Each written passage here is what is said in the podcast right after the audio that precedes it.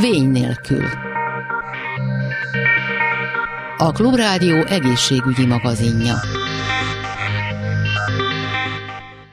Kellemes délután kívánok, Laj Viktóriát hallják. Idén első alkalommal kerül kiírásra Magyarországon a Teva emberarcú egészségért díj 2022 pályázat. Ahogy írják, bármely betegség megélése, a rendelőbe járás vagy egy kórházi kezelés mindannyiunk számára megterhelő lehet. Ilyenkor egy apró gesztus, egy kis figyelmesség, egy vidám pillanat vagy értő odafigyelés is hatalmas segítséget jelenthet a betegek, illetve a hozzátartozóik számára.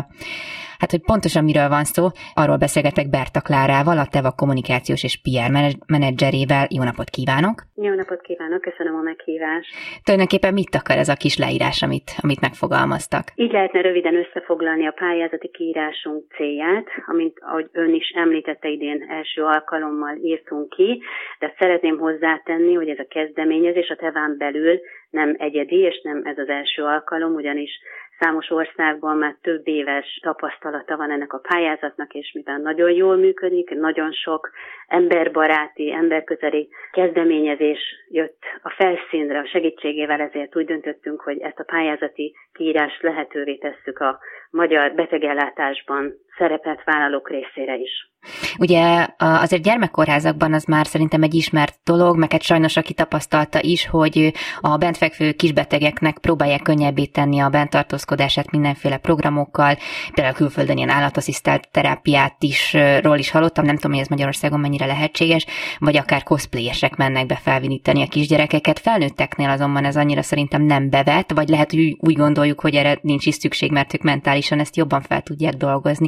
De itt nem feltétlenül azért a szórakoztatásra kell gondolni, hogy az ember ne unja magát túlságosan a bentartózkodás alatt, hanem azt érezze, akár egy egyszerű kezelés alatt is, hogy ember elsősorban, és nem egy beteg, egy páciens. Valóban nagyon fontos dolgot mondott, azt szeretnénk, hogy az emberek érezzék, hogy a betegségük folyamán is ők elsősorban emberek maradnak, hogy ne a betegségük definíciója, hogy határozza meg őket. Úgyhogy azért írtuk ki ezt a pályázatot, hogy bárki, aki törődéssel, empátiával, segítségnyújtással ezt az élményt segíti visszahozni nekik, az elismerésben részesüljön, és minél többen tudjanak és halljanak róla. Másodszorban pedig az a célunk ezzel a pályázattal, hogyha már felszínre kerülnek ezek a kezdeményezések, akkor ezzel másoknak is példát mutassunk, hogy hát ha kedvet kapnak, hogy önkéntes, önzetlen segítségnyújtásukkal részt vegyenek hasonló programokban. Egy picit akkor a szárazabb technikai részéről hagy kérdezzem, hogy konkrétan kik pályázhatnak erre, illetve már meglévő ötletekkel, projekt ötletekkel, tehát mi lesz ennek a menet, illetve meddig tudnak jelentkezni? Ez is egy nagyon fontos pont, amit kiemelt, ugyanis nagyon sok olyan pályázati kiírás létezik, amiben pályázati pénzekért azért lehet pályázni, hogy különböző megoldásokat vagy projekteket indítsanak az emberek. Ez a pályázat elsősorban arról szól, hogy a már meglévő kezdeményezéseket ismerjük el. Tehát aki az utóbbi másfél évben, tehát 2021. januártól kezdődően megvalósított valamilyen témába vágó kezdeményezést, illetve ez még jelenleg is zajlik, folyik, akkor ők pályázhatnak erre a díjra. A pályázatot a Teva honlapján lehet benyújtani, erre létrehoztunk egy külön aloldalt, emberarcú-egészségért néven, ahol fent megtalálható a részletes pályázati kiírás, és egy nagyon rövid űrlap, hogy igazából ne rettentsünk el senkit az adminisztrációval és a nehézségekkel, könnyen lehessen benyújtani ezt a pályázatot. A pályázati határidőnk az 2022. szeptember 15 éjfél. Azt gondolom, hogy ezzel a határidővel azért elég sok időt adtunk a pályázóknak, hogy a kezdeményezéseket benyújtsák. A pályázati űrlapon szinte minimális információt kell megadni, ilyenek a szervezet vagy a pályázónak a neve, e-mail címe, telefonszáma, természetesen a kapcsolattartás véget, illetve egy rövid leírást kérünk a kezdeményezésről, 2500 karakter, ez, aki ismeri, ez körülbelül egy másfél oldal terjedelmű leírás. Ez a maximum méret, ennyit tudunk figyelembe venni az értékeléskor, úgyhogy nagyon hosszú pályázati leírásokat nem várunk, viszont meghatároztuk, hogy mire érdemes a hangsúlyt helyezni, mert amentén fogjuk ezeket a pályázatokat zsűrizni.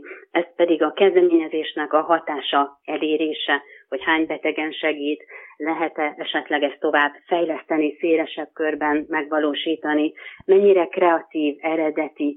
Gondolt-e már valaki egy olyan megoldásra, hogy a betegek életét, gyógyulását így tegye könnyebbé, és a fenntarthatósága, hogy hosszú távon ennek van-e lehetősége megvalósulni. Tehát mindenképpen egy rövid pályázati leírásban ezeket a szempontokat érdemes figyelembe venni, hiszen ön is beláthatja, vagy gondolhatja, hogy empátia, törődés kategóriában nagyon nehéz zsűrizni, hiszen almát a költével, tehát muszáj valamilyen szempont alapján rangsort állítanunk majd, ugyanis a pályázat elbírálásának az lesz a menete, hogy a beérkező pályázatokból a belső zsűri fogja összeállítani azt a rövidített listát, akik közül a Teva munkavállalói fogják megszavazni a 4 nyertes kezdeményezést, tehát összesen 4 díjat fogunk kiosztani. 2 kategóriában várják majd a jelentkezéseket, vagy a jelentkezőket, ezek mik volnának? Igen, a 2 pályázati kategória, amit meghirdettünk, az egyrészt a magánszemélyek és az egészségügyi szakembereknek szól, a második pedig a nagyobb társadalmi, civil és gazdálkodó szervezeteknek. Miért hoztuk létre ezt a 2 kategóriát? Azért, mert tudjuk, hogy nagyon sok a betegellátásban aktívan működő civil szervezet, szinte zászlós hajónként ilyen jellegű programoknak az arca közismertek, és mindenki tud róluk, támogatja őket az adójukkal, stb. Abban reménykedünk, hogy vannak a betegellátásban olyan önkéntes segítségnyújtó kezdeményezések is, amelyek egyfajta rejtett kincsek. Nem tud róluk senki, mert önzetlenül, önkéntesen vállalják ezeket a munkákat a magánszemélyek és az egészségügyi szakemberek.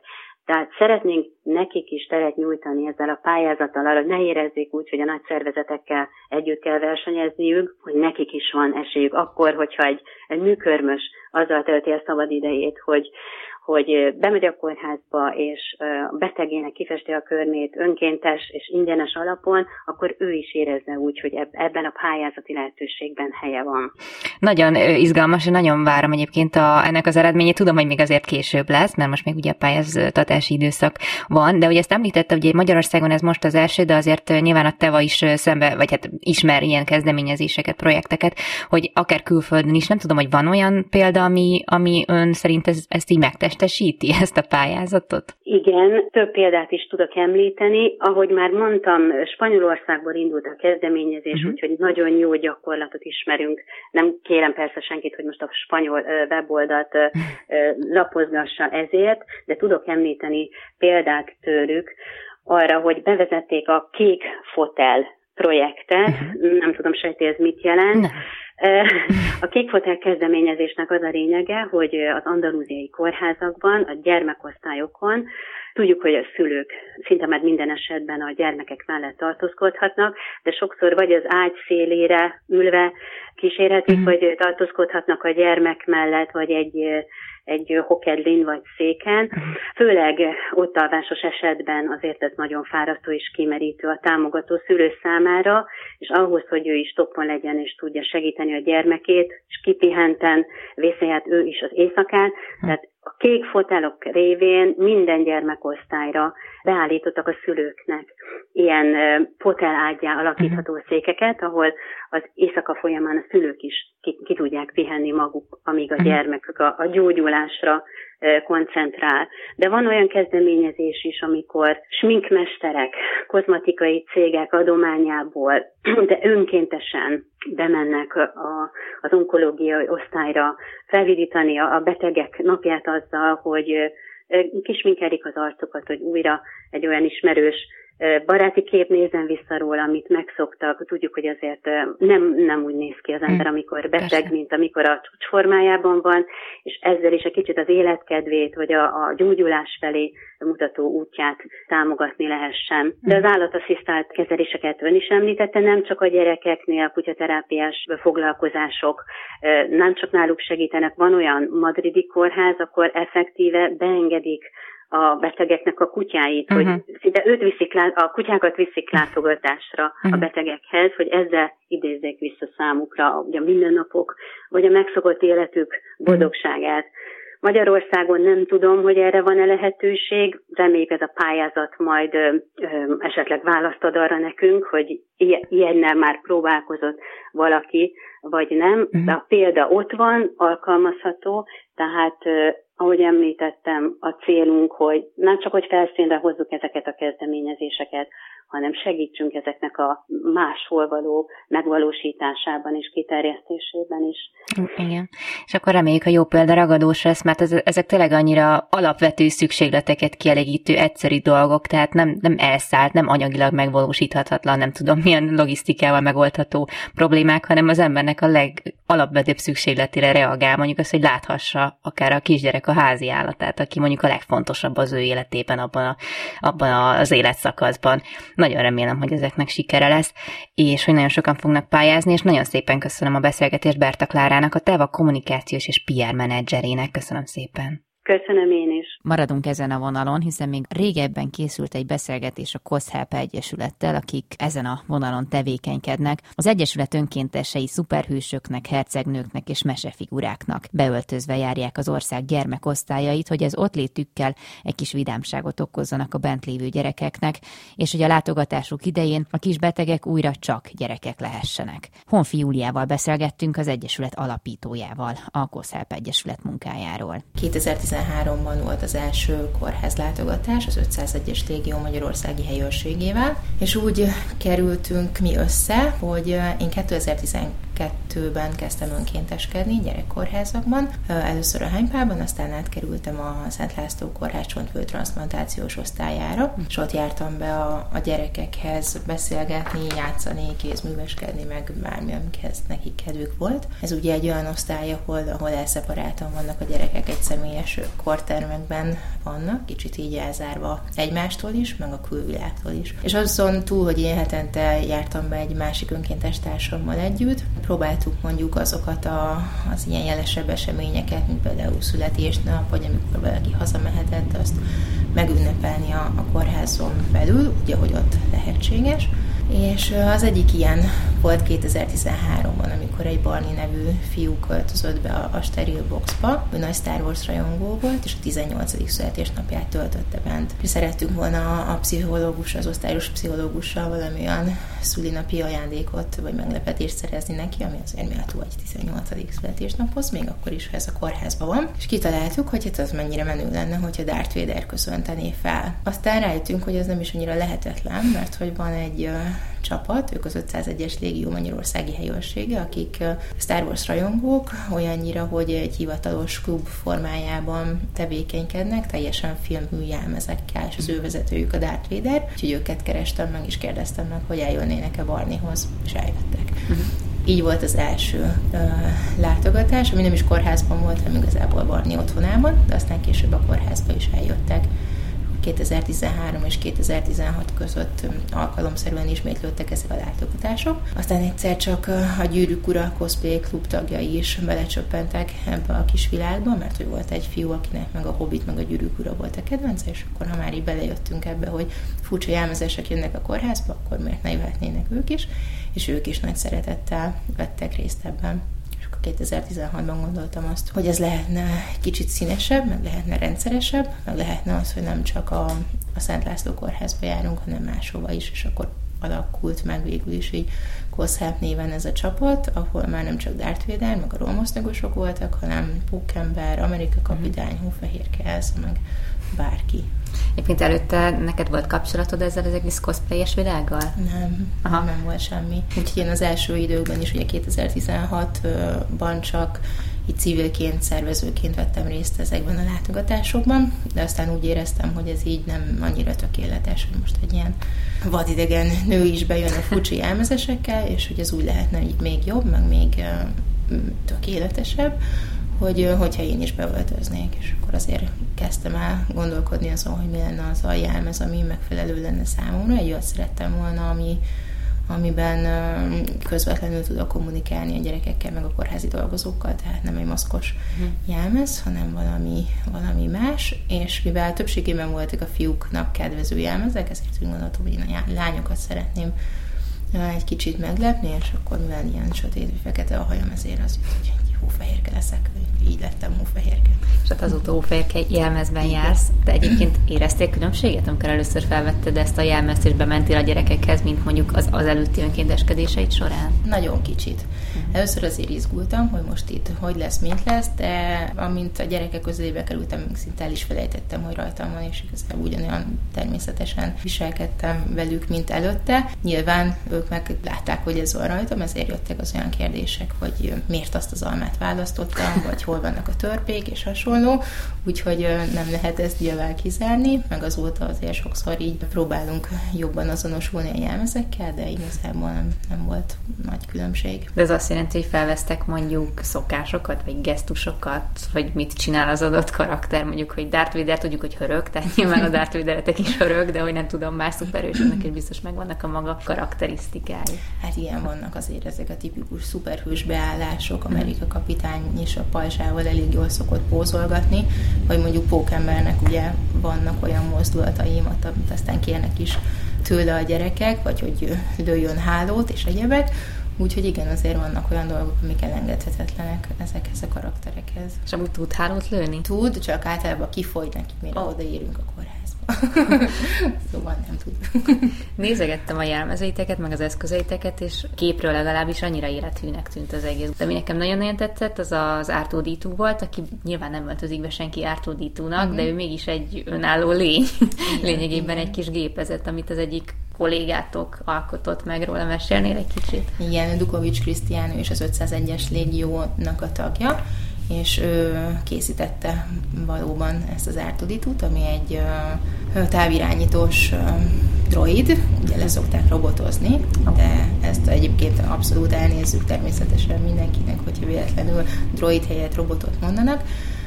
Ő valóban, tehát egy ilyen műanyagborítású R2-D2, aki Pécset lakik, tehát inkább Pécset fordul elő, de azért néha fel szokott utazni Budapestre, és akkor itt is látogatást tesz a kórházakban. Nem tudom, hogy vannak esetleg kedvenc karakterei a gyerekeknek, vagy mondjuk Hófehérkét szeretik jobban, vagy akár egy rohamosztagost, vagy ennyire nem lehet lebontani? Hát lehet azért. A rohamosztagosok azok nagy kedvencek a gyerekek körében, meg a szülők körében is, tehát a Star Wars karakterek azok abszolút nyerők szoktak lenni. Van, amikor mondjuk meglepő módon például egy 5 éves kislánynak és a rohamosztagos volt a kedvenc, és nem pedig Hófehérke, úgyhogy vannak ilyenek. A szuperhősök is, Amerika Kapitány, Pókember, ők most nagyon nagy kedvencek, de vannak amúgy olyan meglepetések is, amik mondjuk egy kicsit kevésbé ismert, vagy kevésbé népszerű karakterek, és mégis mondjuk azt halljuk, hogy akkor ők is, ez is nagy örömet szokott okozni, amikor mondjuk valakire így ráismernek, vagy mondják is akár, hogy mondjuk ő a kedvenc. Nyilván minden kórháznak megvannak a maga szabályai, a látogatási rendtől elkezdve a higiénien át bármeddig. Ez rátok egyébként milyen formában van alkalmazva? Tehát mondjuk van, amit nem vihettek be bizonyos osztályokra, van, amit igen, vagy fertőtlenítés után, vagy milyen szabályokat kell követnetek?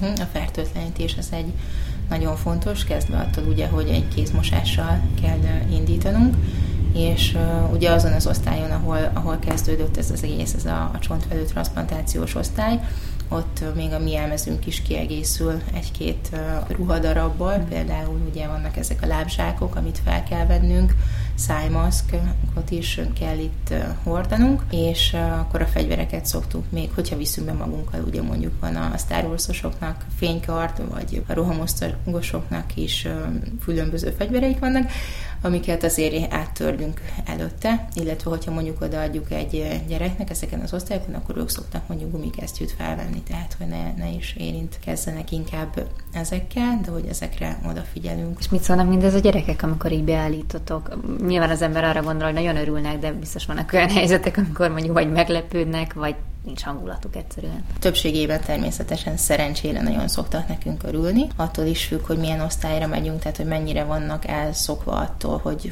most találkozzanak idegenekkel, vagy találkozzanak egyáltalán emberekkel, vagy milyen régóta vannak bent, attól függ, hogy mondjuk milyen hamar barátkoznak meg velünk. Szerencsére ebben a szülők is, illetve a kórházi dolgozók is azért segíteni szoktak, hogy örömmel fogadnak minket ők is, és kedvesen, úgyhogy hamar szokott menni a feloldódás.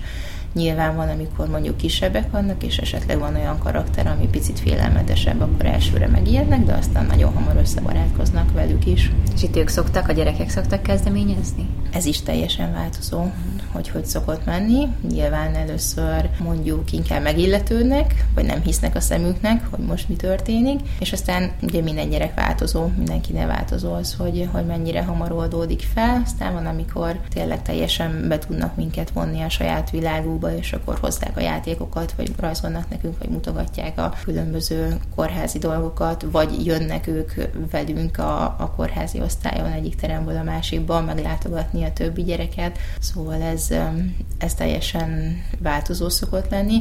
Volt például egy nagyon aranyos történet itt a Szent László Kórházban, voltunk bent egy kislánynál, aki ragaszgatott ránk matricákat, megmutatta a mesekönyveit, és aztán mondtuk neki, hogy hát most már sajnos mennünk kell, mert megyünk a többi kórterembe is a gyerekekhez, akkor mondta, hogy jaj, hát akkor menjünk, és még adott nekünk könyvet, amit vigyünk át nekik, hogy ők is örüljenek, és mondta, hogy persze menjünk, mert hogy nehogy csak ő részesüljön ebben az élményben, hanem tényleg menjünk a többiekhez, és küldött át a többieknek ajándékot, úgyhogy ez egy nagyon-nagyon cuki dolog volt. Kell ehhez? Szükség van egyfajta személyiségtípusra olyan szempontból, hogy nyilván nem kell pedagógusnak lenni hozzá, hogy gyerekeknek örömet okoz, de hogy kell tudni bánni a gyerekekkel ehhez? Vagy annyira természetesen adja magát ez az egész interakció, hogy ilyen feltétel nincs. De természetesen azért ez egy alapvető dolog, amellett, hogy legyen egy szép és igényes jelmez. A másik nagyon-nagyon fontos dolog az, hogy ahogy a gyerekekkel jól tudjon bánni az, aki mondjuk jelentkezik hozzá, vagy aki tag nálunk, de ez azért nem egy nehéz dolog. Uh-huh. Tehát szerencsére könnyen szokott menni, meg nagyon segítjük egymást, tehát hogy ugye mindig mondjuk minimum 3-an, de inkább 4-5-en szoktunk menni, és akkor ez a csapat is az, ami így ösztönzi azt, aki mondjuk egy kicsit visszahúzódóbb lenne, hogy hamarabb kinyíljon ő is a gyerekekkel. De azt megmondják, hogy a maszk alatt az ember megváltozik. Igen, ez a másik, hogy a jelmeztől is függ, tehát hogy eleve sokkal könnyebb így bármit csinálni, vagy bármilyen kapcsolatot teremteni, hogy valaki másnak a bőrébe vagyunk, akinek meg mondjuk olyan a jelmeze, hogy még takarva is van az arca, akkor meg még könnyebben lehet mondjuk feloldódni ebben a közegben. A szülők mindenre hogy reagálnak? Ők is nagyon szoktak örülni nekünk. Még jobban örülnek. Előfordul, igen, hogy jobban örülnek, mint a gyerekek, úgyhogy ők is abszolút tudják ezt értékelni. Most is volt pár eléggé megindító pillanatban részünk a Kardiológiai Intézet intenzív osztályán, ahol az egyik kislányhoz bementünk, és ott az anyukája mondta, hogy hát nem tudom, amióta bent van ott az intenzíven, most mosolyog először a kislány, úgyhogy ő nagyon-nagyon örült ennek, és nagyon-nagyon megköszönte, hogy mentünk. Egy másik kisfiú apukája, és nagyon hálás volt azért, hogy ott vagyunk, és egy kicsit így feldobjuk az ottani létet, még az ilyen nagyon nehéz körülmények között, tehát azért egy intenzív osztály az egy elég nehéz terep számunkra is, úgyhogy abszolút pozitív a szülők részéről is az, hogy mi ott vagyunk. Mondod, hogy nektek is nehéz nyilván. Azt szokták mondani a segítő szakmában, hogy képesek valahogy ketté választani, vagy így leválasztani az agyukról ezt a dolgot, hogy ők most hol vannak, meg hogy milyen körülmények között, és csak azzal foglalkoznak, hogy mi a céljuk, amit itt el akarnak érni, hogy ezt te is tapasztalat, hogy nem annyira megterhelő lelkileg ez, mert annyira feladatra koncentrál az ember, hogy ezzel közben nem igazán foglalkozik? Igen, azért ott közben tényleg teljesen azon vagyunk mi is, hogy azt lássuk csak, hogy gyerekekhez megyünk, meg gyerekekkel vagyunk, nem pedig, hogy beteg gyerekekkel. De tényleg az a lényeg, hogy ők is meg tudják élni a kórházban is azt, hogy ők gyerekek, és lehessen játszani, hülyéskedni, mókázni, örülni, nevetni. És ebben igen, nagy segítségre vannak nekünk is, tehát hogy ők is ugyanúgy elfeledtetik velünk azt, hogy ők betegek, mint ahogy mi velük, hogy ez egy ilyen kölcsönhatásban van, és ott tényleg csak arra koncentrálunk, hogy igen, ez az, amit mi meg tudunk tenni. Hát, hogy nyilván meggyógyítani őket mi nem tudjuk, de a maximumot azt meg tudjuk tenni, és az ez, hogy akkor bemegyünk hozzájuk, és egy kicsit elvarázsoljuk őket egy ilyen másik világba. Gondoltad van egyébként, hogy ilyen sok taggal és ilyen sok helyre el fogtok jutni? Igazából nem. Tehát azért nem véletlenül tartott mondjuk ugye az első látogatástól 3 évig megszületni ennek a kezdeményezésnek, vagy ennek az ötletnek, mert azért sok izgalom, meg félelem volt bennem, hogy oké, ez így hogy fog működni, de aztán a tapasztalat már akkor azt hozta, hogy erre nagyon van igény, mert hogy bemegyünk, a gyerekek örülnek, a szülők örülnek, a kórházi dolgozók is örülnek, és a jelmezesek is tök jól érzik magukat, és szerencsére tényleg egyre többen szeretnének hozzánk csatlakozni, meg egyre többen hívnak minket kórházok részéről, meg mondjuk gyerekekhez, hogy menjünk. És tök jó, hogy a cosplayerek ilyen segítőkész közösség, hogy ilyen. Igen, ez is tényleg egy nagyon jó dolog, hogy van egy olyan hobbi, ami túl tud ezen lépni, vagy túl tud ezen mutatni, és nem csak annak okoz örömet, aki műveli ezt a hobbit, hanem annak is, akinek megmutatjuk ezeket a dolgokat, mondjuk adott esetben egy kórházban. Köszönöm szépen! Köszönöm! Honfi Júliával beszélgettünk, a COSZHELP Egyesület alapítójával. Ezzel pedig a műsor végéhez értünk. Én köszönöm a figyelmüket, Laj Viktóriát hallották, viszont hallásra!